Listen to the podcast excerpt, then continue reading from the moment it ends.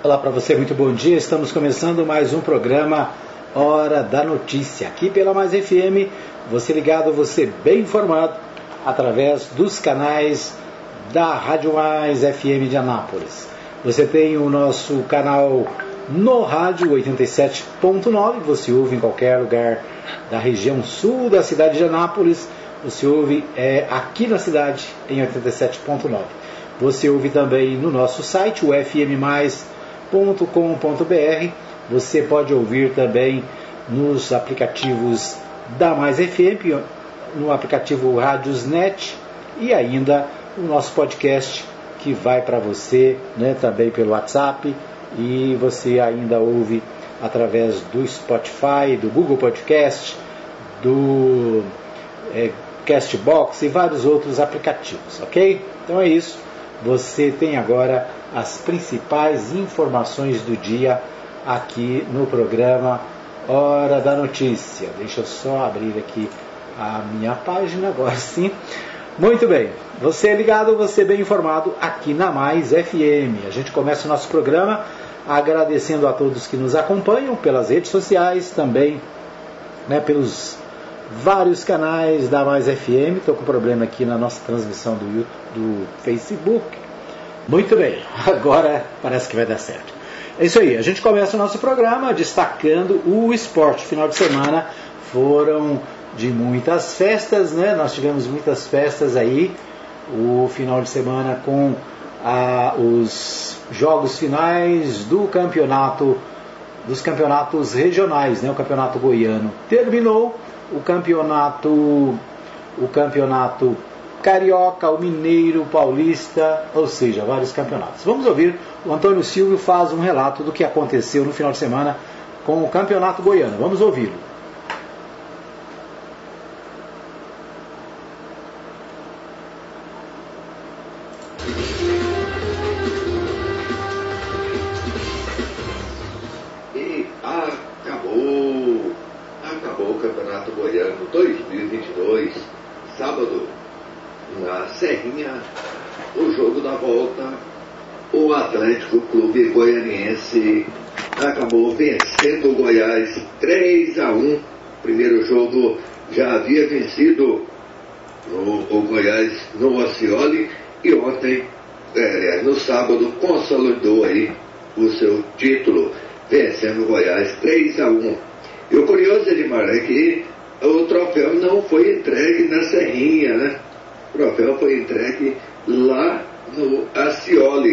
A festa foi feita lá no Ninho do Dragão. A federação montou todo o aparato lá, né? Da Acioli. Assim que estava terminando o jogo, o pessoal da federação já foi para lá, montou toda a estrutura e a taça foi entregue para o Atlético Clube Goianiense lá no Acioli. Ou seja, o Atlético fez a festa em casa. Então, Atlético campeão goiano 2022. Eu sou Antônio Silvio e trouxe aí as informações do Campeonato Goiano para Mais FM, programa Hora da Notícia.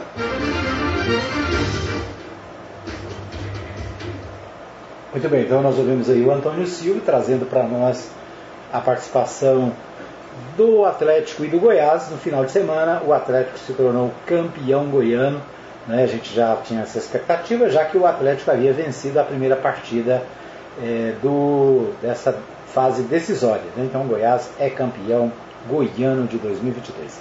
Em Minas Gerais, o Atlético venceu o Cruzeiro, é campeão mineiro também. No Rio de Janeiro, o campeão é o Fluminense, Fluminense do meu amigo César Donizete Pereira, né, do pastor, é, pastor Nilson, torcedor do, do Fluminense, se tornou campeão carioca de 2022. Em São Paulo, o Palmeiras, da Letícia Silva, do Manuel Alves, da Kelinha Cunha, né, também se tornou campeão, né, depois de vencer o São Paulo de goleada, né, 4 a 0 no jogo de ontem.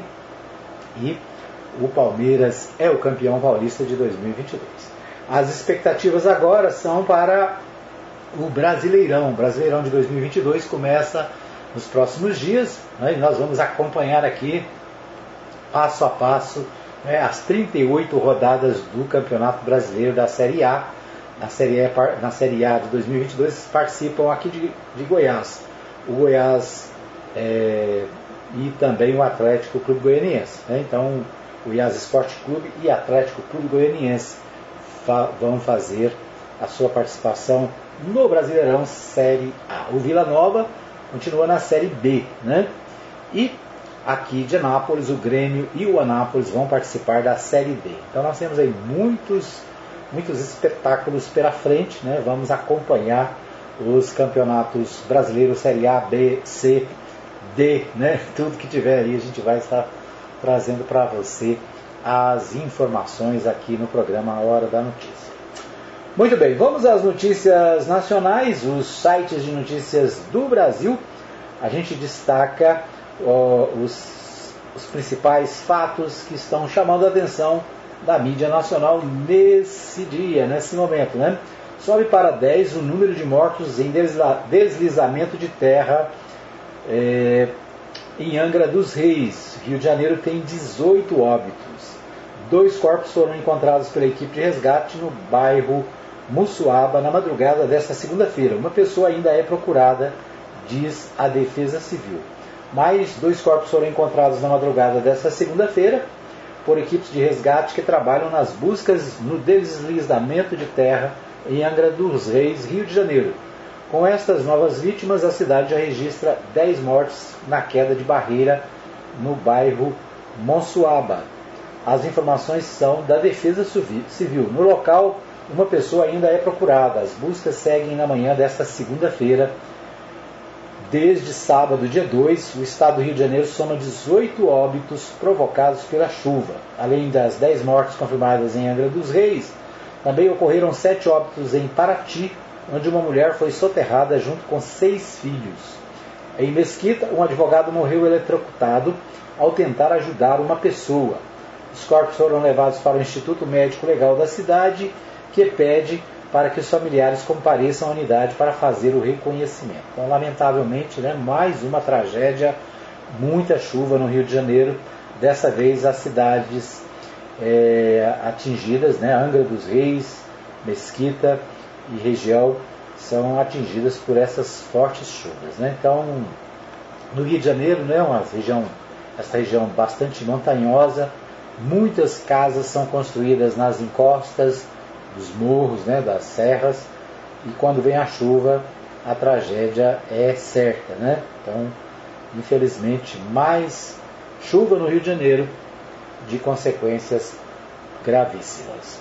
Bom, esta foi a pior chuva da história de Angra dos Reis, segundo a Prefeitura.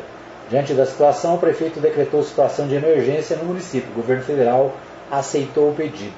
Também estão sendo procuradas até quatro pessoas que poderiam estar soterradas, segundo relatos da comunidade local, em um deslizamento de terra que destruiu a praia de Itaguaçu, na Ilha Grande. O nome e a idade de cada uma das vítimas ainda não foi confirmado por fontes oficiais. Apenas um dos adultos, identificado como Rosa Maria da Silva, de 40 anos.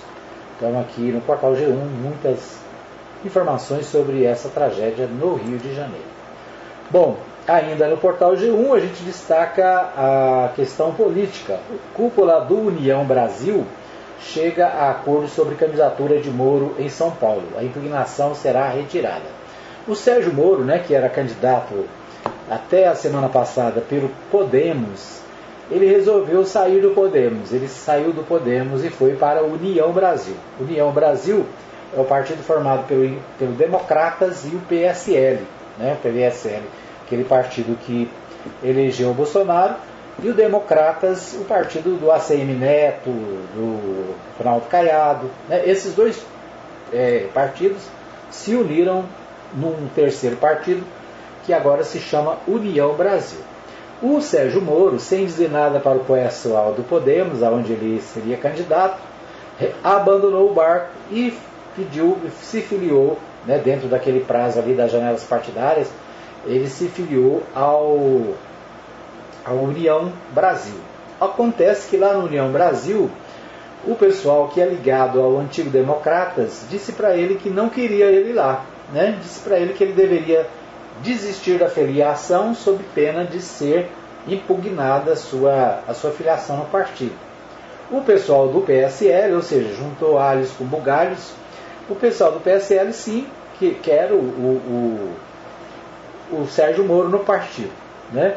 Ou seja, virou um angu de caroço. Ele que já era candidato, já definido pelo Podemos, né, traiu o Podemos, essa é a palavra, e saiu fora. Por quê? Porque o Podemos é um partido pequeno, ia ter pouca verba, e União Brasil é o partido que vai ter a maior verba, né, o maior pedaço do bolo na eleição de 2022. Por isso ele foi para a União Brasil. Acontece que lá no União Brasil eles não querem Moro como candidato a presidente. Né? Aliás, o Moro já desistiu de ser candidato a presidente da República e, de acordo com é, essa matéria, né, houve um acordo para não impugná-lo, mas ele será candidato a deputado federal. Né? Então a cúpula da União Brasil fechou um acordo restringindo o projeto de Sérgio Moro a São Paulo e com isso a impugnação da filiação do ex-juiz ex na sua nova legenda será retirada. Segundo líderes do partido, os dois lados recuaram. A impugnação será retirada enquanto Moro aceita seu projeto político, seu projeto político fique relacionado a uma candidatura a deputado ou senador. Depois de um dia de negociações, a União Brasil divulgou uma nota no final da tarde deste sábado, no qual destaca que Sérgio Moro é um homem íntegro, capaz de enriquecer, junto às demais lideranças partidárias, a discussão sobre o futuro que almejamos para o país.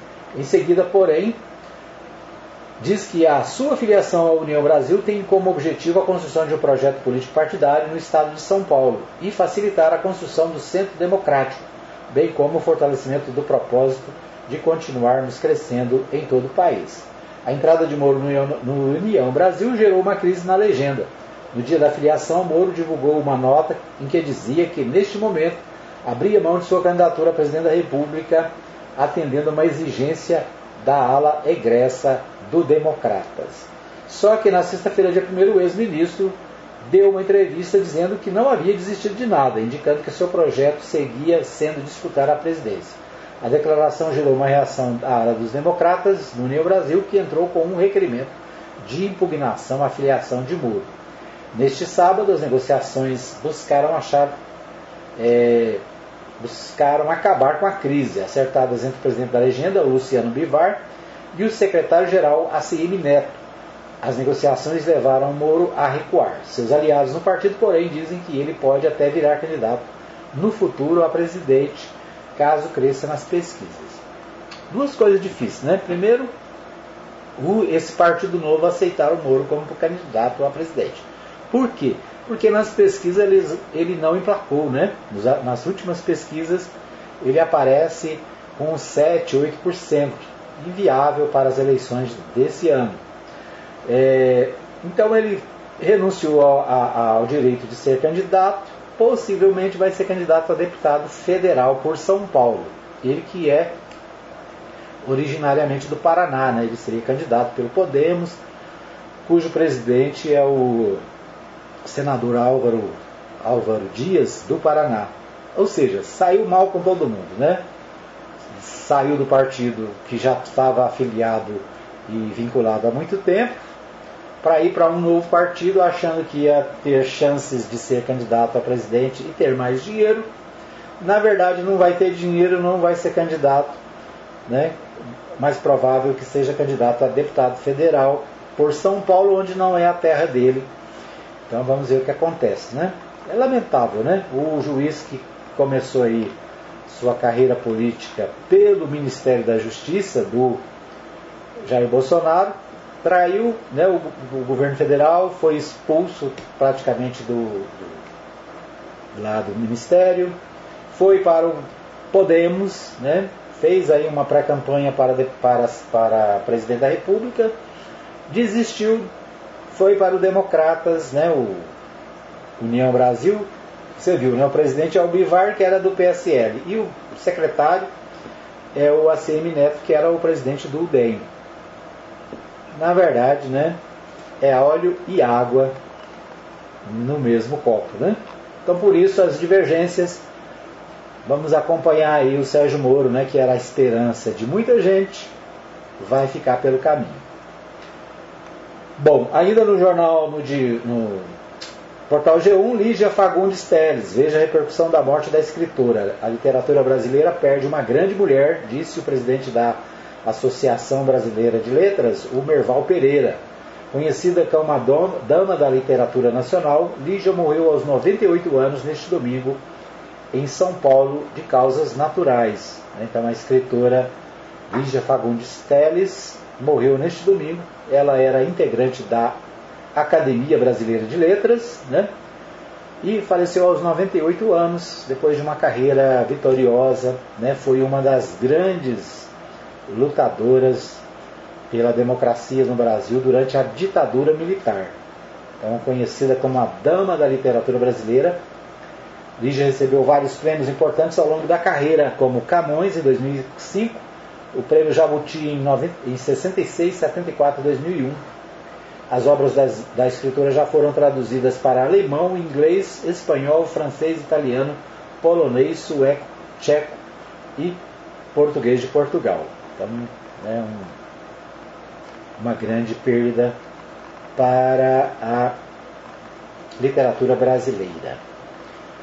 Ok, no portal UOL, portal UOL o destaque é para destaque do portal UOL, é, mesmo com baixa no MEC, evangélicos históricos marcam presença no governo.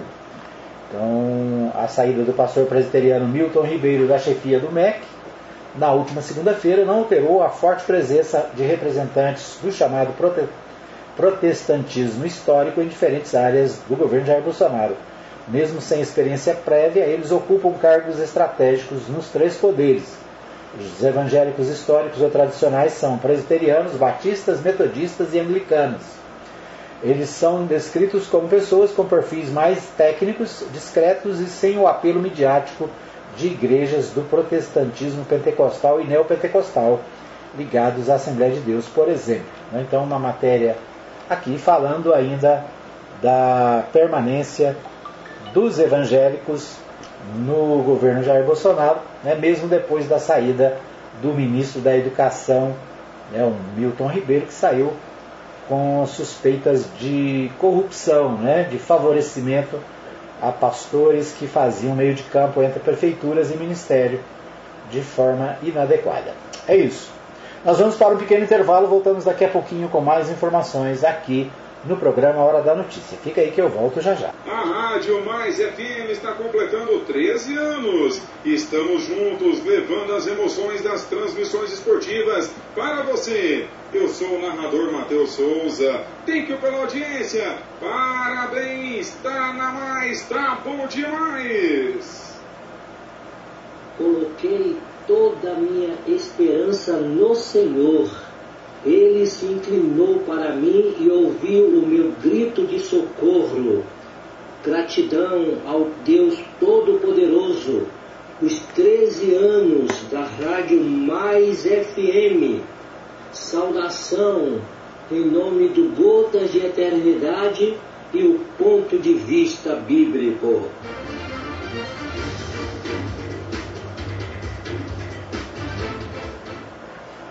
Muito bem, estamos de volta para o segundo bloco. Você ouviu aí a palavra do Matheus Souza, né, da nossa eh, equipe de esportes, da equipe de esportes Página Resumo de Notícias, trazendo os parabéns aí a Mais FM, que está fazendo 13 anos. O pastor Saulo Batista do Nascimento, que apresenta o programa Gotas de Eternidade pela Mais FM todos os dias, né, de segunda a sexta, às 22 horas. Participa também comigo do programa Ponto de Vista pela manhã. Pastor Saulo também desejando os parabéns e agradecendo a Deus pela, pelos 13 anos da Mais FM. Quer mandar os parabéns para mais? Manda aí no nosso WhatsApp 9 9529 4013. É, grava uma mensagenzinha é, falando do nosso aniversário e né, a gente coloca aqui no programa também, tá bom? Isso aí, você ouviu o Matheus Souza, ouviu também o pastor Saulo Batista do Nascimento no próximo bloco a gente põe mais alguém aqui para falar, tá joia? É isso, a Rádio Mais FM faz 13 anos, né? estamos comemorando aí com um novo site, nosso site ainda está em fase de adaptações, mas já tem né, muitas novidades, as notícias do dia, mais informações aqui da cidade, mais informações do Brasil e do mundo você encontra no site da Mais FM, atualizado todos os dias, né? então tem sempre notícias novas, você pode acompanhar o nosso programa, é, o nosso site, né? as notícias da cidade de Goiás, do Brasil e do mundo. No nosso site também acesso para a Rádio Mais FM 87.9. A web Rádio Mais Gospel está sendo transformada em Rádio Mais News. Né? Nós vamos ter mais esporte, mais informações, mais notícias na Rádio Mais News, né? que é um canal que foi criado para ser a mais gospel. Hoje a Mais FM 87 é 100% gospel, então não tem sentido né, as duas ficarem iguais. Né?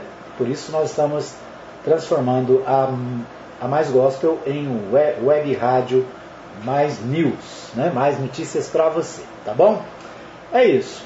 Quero agradecer o pessoal que está comigo aqui na nossa live, a dona Maria Celina, lá na Vila Goiás, né? Está sempre conectada, sempre ligada. A Rosiane e o Manuel lá em Itapaci, né? Pastor Manuel, irmã Rosiane, também sempre ligados, parceiros e amigos de longa data. Né? Quero abraçar os amigos e os irmãos da Primeira Igreja Batista em Itapaci, né? onde eles estão. Qualquer dia a gente aparece, viu, Pastor Manuel? É, quero abraçar a Regiane Fontes, está com a gente desde o começo do programa, né, acompanhando também. E um abraço também para o Marivaldo Santos, lá no setor sul, ligado, acompanhando. Ele que transmitiu ontem né, um grande jogo dos amigos do Romário, direto lá do Jonas Duarte, a Mais FM, parceria com a MCS, transmitiu ao vivo do Jonas Duarte, né, uma grande festa para os ouvintes aí da Mais FM, ok? Então é isso. Deixa aí também né, o seu recadinho, o seu parabéns para você, para Mais FM, tá joia? Manda um recadinho aí no WhatsApp 995294013 para a gente colocar aqui na programação. Nós vamos a Goiânia agora com o Libório Santos. O Libório traz as principais informações da capital. Vamos lá. A suinocultura brasileira passa por momento de muitas dificuldades. Começa a campanha de vacinação contra a gripe influenza. Deputado propõe mais rigor na lei de combate à corrupção. Eu sou Libório Santos, hoje é dia 4 de abril, segunda-feira, e esses são nossos destaques. Fim do Campeonato Goiano e o Atlético sagrou-se campeão. Peça também das torcidas do Palmeiras, campeão paulista, e do Fluminense, campeão carioca. A campanha nacional de vacinação contra a influenza começa nesta segunda-feira em todo o país. Os primeiros a receberem a dose serão as pessoas a partir de 60 anos e trabalhadores da área de saúde. Aqui em Goiânia, a Prefeitura disponibiliza 71 salas de vacinação e o objetivo é imunizar cerca de 519 mil moradores dos grupos iniciais. A segunda etapa do cronograma de vacinação ocorre a partir do dia 2 de maio. Serão destinados a crianças de 6 meses a maiores de 5 anos, gestantes, puérperas, indígenas, professores, pessoas com comorbidades e também deficientes permanentes. A vacina influenza trivalente protege contra as cepas H1N1, H3N2 e do tipo B.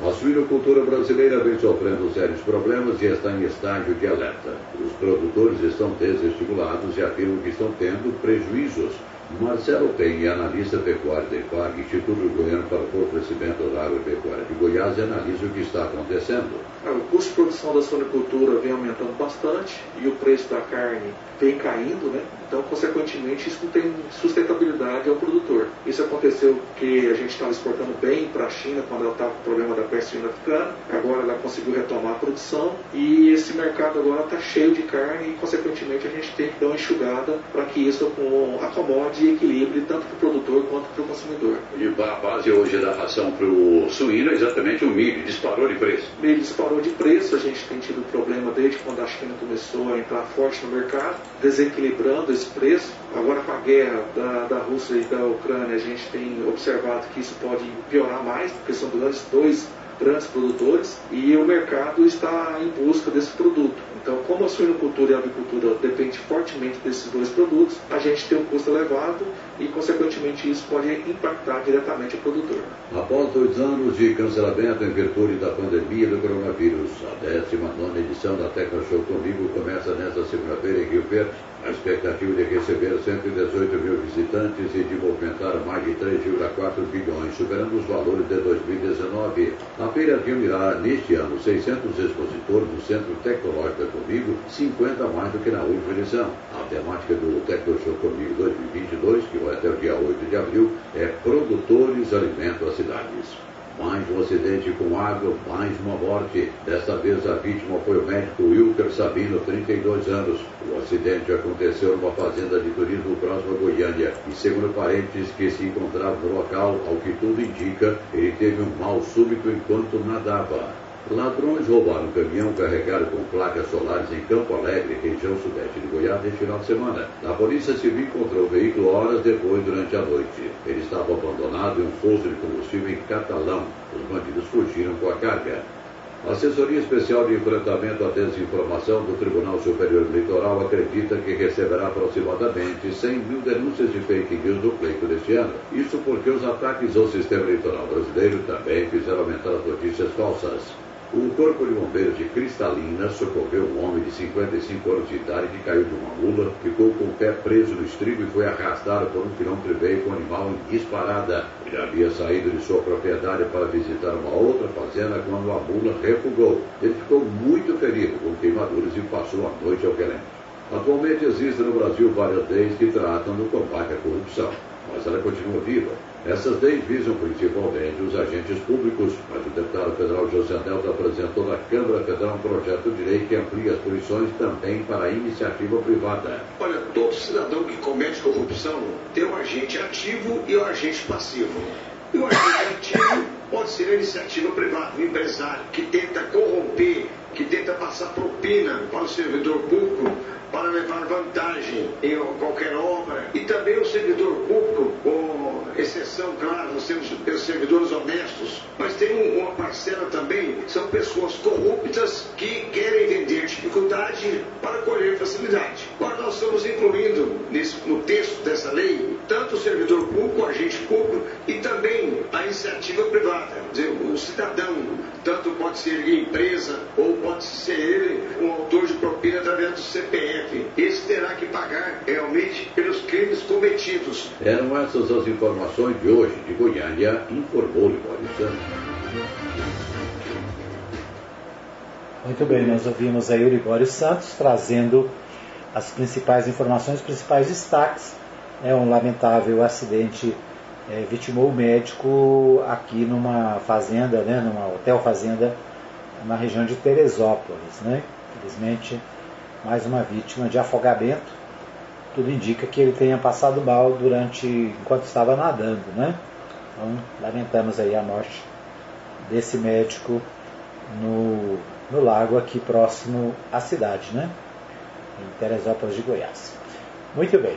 O, senador, o, o, deputado aí falou sobre a questão do, da corrupção né, e a punição para empresários e para pessoas que fazem esse tipo de, de coisa. Né? Na verdade, a gente está muito acostumado a achar que a corrupção é culpa só dos políticos.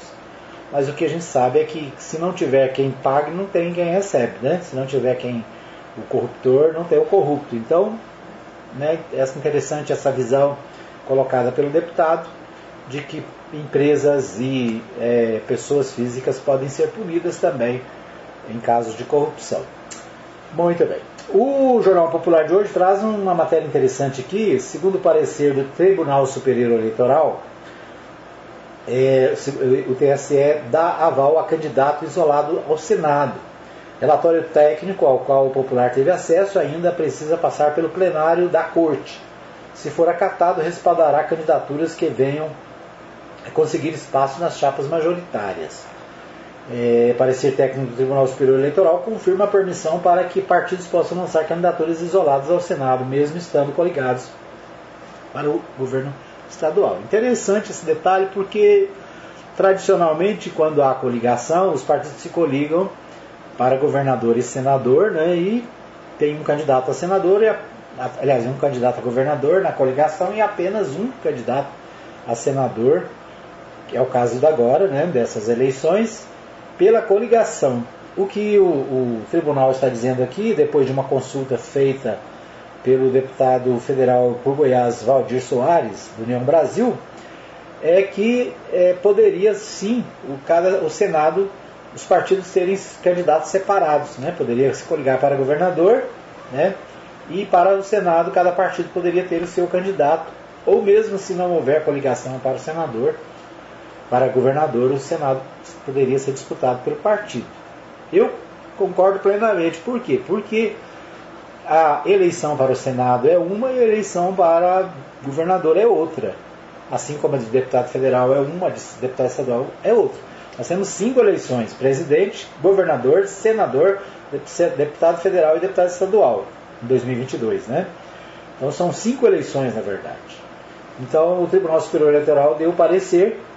Esse parecer, é claro, deve ser homologado ou não, né, pelo, pelo pleno do tribunal, mas me parece que tem sentido, né, já que são eleições diferentes. Então, teoricamente, a gente está acostumado a ver a coligação onde, onde governador e senador ficam na mesma chapa, né?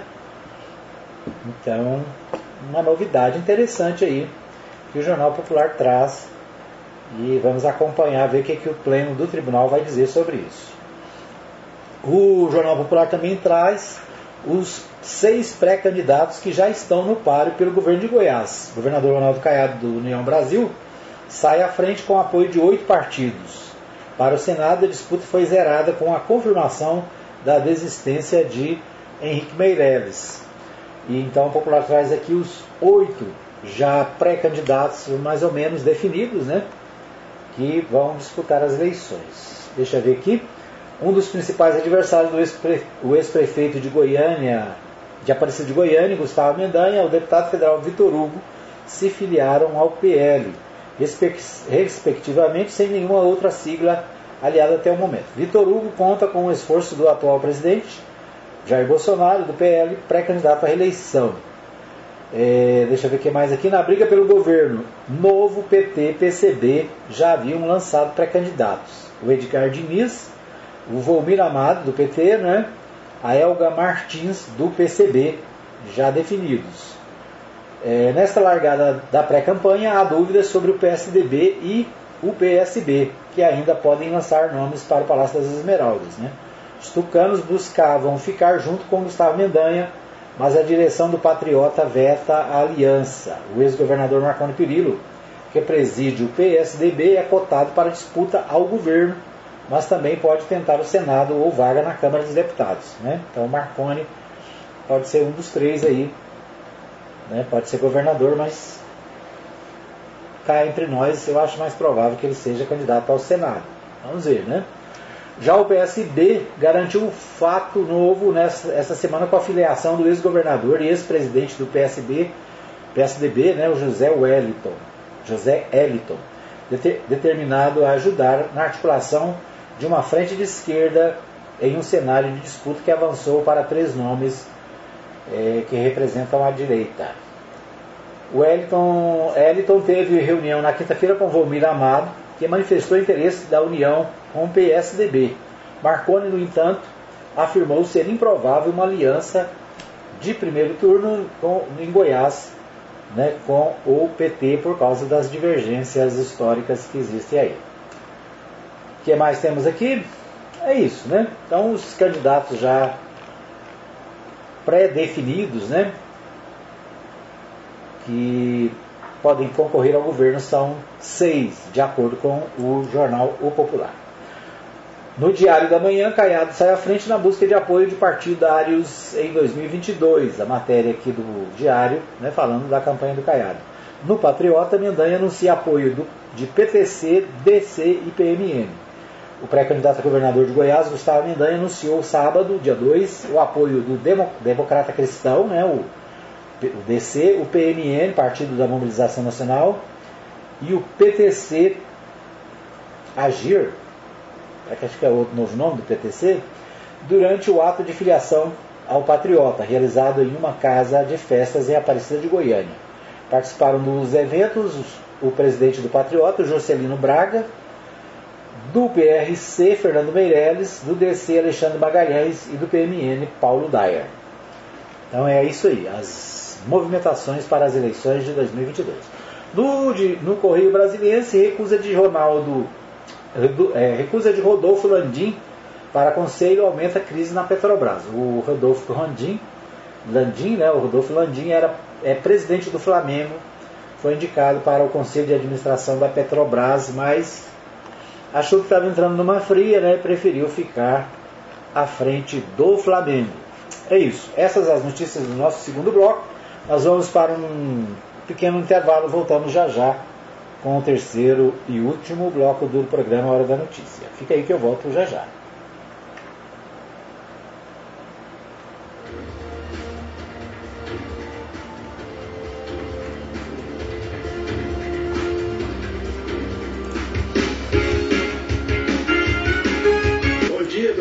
Silva. Hoje eu dirijo a palavra só para te dar os parabéns pelo seu trabalho na frente da Rádio Mais 87.9. Meus parabéns para o senhor e meus parabéns pelos 13 anos da Rádio Mais 87.9.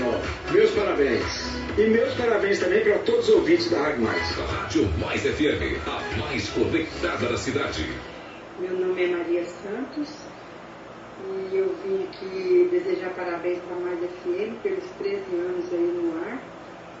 Falar que eu sou um ouvinte que eu gosto muito da Mais FM, porque é, traz informação de Anápolis e de Goiás, né? Informações aí do que está acontecendo na cidade, nos interiores e também na política, né? Que eu gosto muito de estar aí a par dos acontecimentos na política. E a Mais FM direto, né? Tem aí esse, essa pauta aí de, da política, né? Parabéns, parabéns pelas novas programações e falar que vocês é 10. Que continue aí, sempre no ar, trazendo boas informações para nós ouvintes. Muitos e muitos anos aí no ar, tá? Parabéns, mais FM. Coloquei toda a minha esperança no Senhor ele se inclinou para mim e ouviu o meu grito de socorro. Gratidão ao Deus Todo-Poderoso, os 13 anos da Rádio Mais FM. Saudação em nome do Gotas de Eternidade e o ponto de vista bíblico.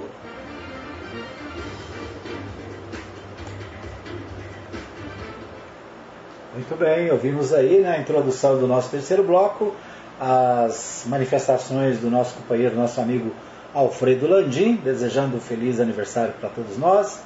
Também a Maria Santos, nosso ouvinte de todos os dias, também deixou aí a sua mensagem, né? E ainda o pastor Saulo Batista do Nascimento, que participa com a gente aqui também há muitos anos da programação da Mais FM, desejando um feliz aniversário para a nossa equipe para mais FM. É isso aí. Quer mandar a sua mensagem? Quer que a sua mensagem apareça aqui no programa? Manda para mim. É, o Marivaldo está me devendo a mensagem, né, Marivaldo? Manda aí, Marivaldo. É, você que é ouvinte de todos os dias, pode gravar e grava, né? Não, precisa ser muita coisa, rapidinho, uns 20 segundos, e a gente coloca aqui no nosso programa e também na programação da Mais FM e da Rádio Mais News. Tá joia? É isso aí, participe!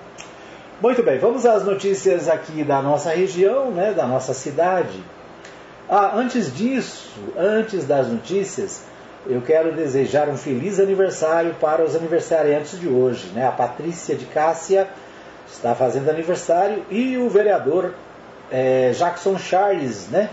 Jackson Charles Serbeto, nosso parceiro aqui também, companheiro é, de jornadas aqui da Mais FM. O Jackson Charles está fazendo aniversário hoje, né? Então, parabéns aí para os aniversariantes, especialmente para o nosso companheiro, nosso amigo Jackson Charles, ele que é vereador e também é, proprietário da Ótica Formosa, onde a gente né, também é cliente, né? Então é isso aí.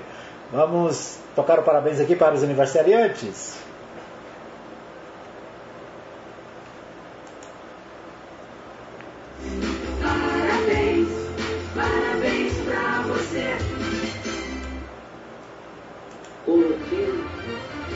Muito bem, então parabéns aí. Parabéns aí para os aniversariantes do dia. Para você que fez aniversário no final de semana aí, né? Também parabéns. Às vezes a gente acaba esquecendo quem faz aniversário no sábado e no domingo, né? Mas é isso. Parabéns a todos. Que Deus abençoe. Muita saúde, muita paz, muita alegria para você. Né? E principalmente muita saúde, né? Nesses tempos tão difíceis a gente quer mesmo é ter muita saúde. É isso aí. Nós Vamos às principais notícias aqui da cidade. O empresário de apostas milionárias está prestando depoimento em São Paulo. É a matéria do portal Contexto, na verdade, matéria de ontem, né? Diz que informações da manhã deste domingo revelam que o empresário napolino Henrique Sacomori Ramos, proprietário da empresa H5 Investimentos Esportivos, está prestando depoimentos na Polícia Federal. Conforme já se tem noticiado, Sacomori estaria tentando embarcar para Portugal no Aeroporto Internacional de Guarulhos, em São Paulo, quando foi detido por policiais civis do GEPATRI de Anápolis. O caso envolvendo o empresário veio à tona na semana passada, quando um vídeo atribuído a ele começou a correr pelas redes sociais. Nesse vídeo, Sacomori pede desculpas aos seus clientes pelo prejuízo nas apostas que ele, através de sua empresa, gerenciava pela internet. Os dados preliminares apontam que os investidores faziam apostas altas com valores de 100 mil a 2 milhões. Está pensando que está todo mundo sem dinheiro aí? Né?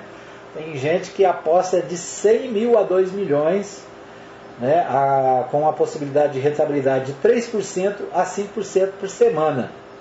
Ou seja, poderia chegar a 20% ao mês. Quando tem essas promessas né, de rendimentos muito acima da, do normal, é preciso ficar de olho aberto, né?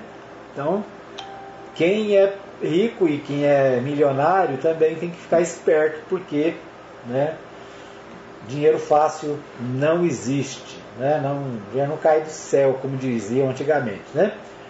É, então a promessa é muito boa, a pessoa vai lá, investe, depois fica só o pedido de desculpa, né? Desculpa, não foi bem assim que eu queria. E o jovem empresário está preso, né? De, prestou depoimento à Polícia Federal ontem, mas o povo está no prejuízo, né? Ah, o prejuízo, segundo informações né, da, da, da mídia, chega a 250 milhões de reais. 250 milhões, né? O milho de milho, milho de milho. 250 milhões de prejuízo. Por quê? Porque o ser humano é ganancioso, né? Quer ganhar dinheiro fácil e acaba colocando na mão de malandros. É, ainda no portal Contexto, Anápolis integra a Mobilização Nacional de Saúde da Família, SEST Senat. O, a, a, ação Saúde da Família em Família, voltada aos trabalhadores do transporte, será realizada em mais de 300 pontos do país do dia 2 ao dia 10 de abril. Contudo, em Anápolis, a atividade será realizada de 4 a 10 em diversos pontos da cidade. A celebração do Dia Mundial da Saúde, comemorado no dia 7 de abril, o SEST Senat realizará a primeira mobilização nacional com o tema Saúde em Família no período de 2 a 10 de abril. Né? O objetivo da ação é chamar a atenção quanto à importância dos cuidados que devemos ter com a saúde, em especial com a saúde da família, tema central da ação. Os atendimentos em Anápolis acontecem na segunda-feira, hoje, né, das 14 às 17 horas, na Polícia Rodoviária Federal, aqui em Anápolis de 4, no dia 5 do 4 na RG Log, né? RG Log acho que é no DAIA, né? No dia 6 do 4 na PRF, dia 7 do 4 no SES Senat, ali no posto Castelo Branco, né? Próximo ao Arco Verde. Dia 8 do 4 na PRF, das 14 às 17 e das 8 às 18 na Performance Bike. Eu não sei onde fica. Tá certo. Então é isso, né? O contexto destacando aí a ação relacionada à saúde do SEST Senat. O portal 6, o destaque é para a força-tarefa que é criada em Anápolis para tentar frear os altos índices da dengue. Então, portal 6 chamando a atenção aí, né? Os índices de casos de dengue em Anápolis são altíssimos, né? Mais de 200% de aumento. E a preocupação é, com a dengue é a preocupação do momento. Então, fica aí um alerta para você que está me ouvindo, né? Verifique no seu quintal, verifique né, os, os pontos onde pode ter água acumulada e tome providência né, para possamos evitar é, as doenças provocadas pelo Aedes aegypti. Né? Então esse vírus, esse mosquito, né, que é muito sério. Né? Então vamos tomar as providências cabíveis. Muito bem, esses os destaques do nosso programa de hoje. O portal do nosso da Rádio Mais FM traz aqui como destaque das notícias da cidade. Deixa eu só abrir aqui, está demorando um pouquinho, mas já está aberto, né? Prefeitura intensifica combate ao Aedes aegypti em bairros com maior incidência de dengue. Né? Então, destaque também aqui do portal da Mais FM. Feira das Águas estreia neste sábado no Parque Piranga, né? acho que foi semana, no sábado passado. Exposição de obras no Museu de Artes Plásticas de Anápolis. Então, várias notícias aqui da cidade. Nas notícias nacionais, a Agência Brasil explica a declaração do imposto de renda para quem é microempreendedor individual, né? o chamado MEI. Vacinação contra a gripe começa hoje em todo o país. Outro destaque do portal da Rádio Mais FM. O governo espera liberar estradas do Rio de Janeiro ainda hoje, né? Problema da chuva lá no Rio de Janeiro. Chuvas não comprometem a operação de usinas da, de Angra, né? As usinas nucleares.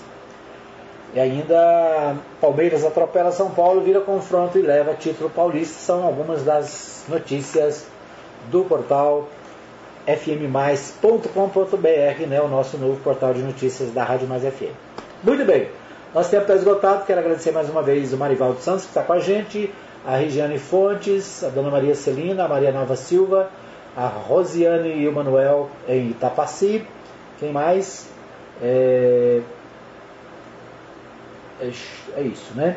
E um abraço também para o Juan Peron, que sempre, mesmo quando não assiste ao vivo, assiste depois e curte né, o nosso programa. Obrigado pelo carinho da audiência. É, a gente vai embora, mas amanhã de manhã estaremos de volta com mais um programa ao vivo, transmitindo também pelo Facebook e hoje né, a nossa transmissão também pelo canal é, Web TV Mais no YouTube. Né? Então, para você que gosta do YouTube, também nosso programa hoje é ao vivo pelo YouTube. Tá bom? É isso aí. Obrigado a todos pelo carinho da audiência. A gente volta amanhã, se Deus assim nos permitir.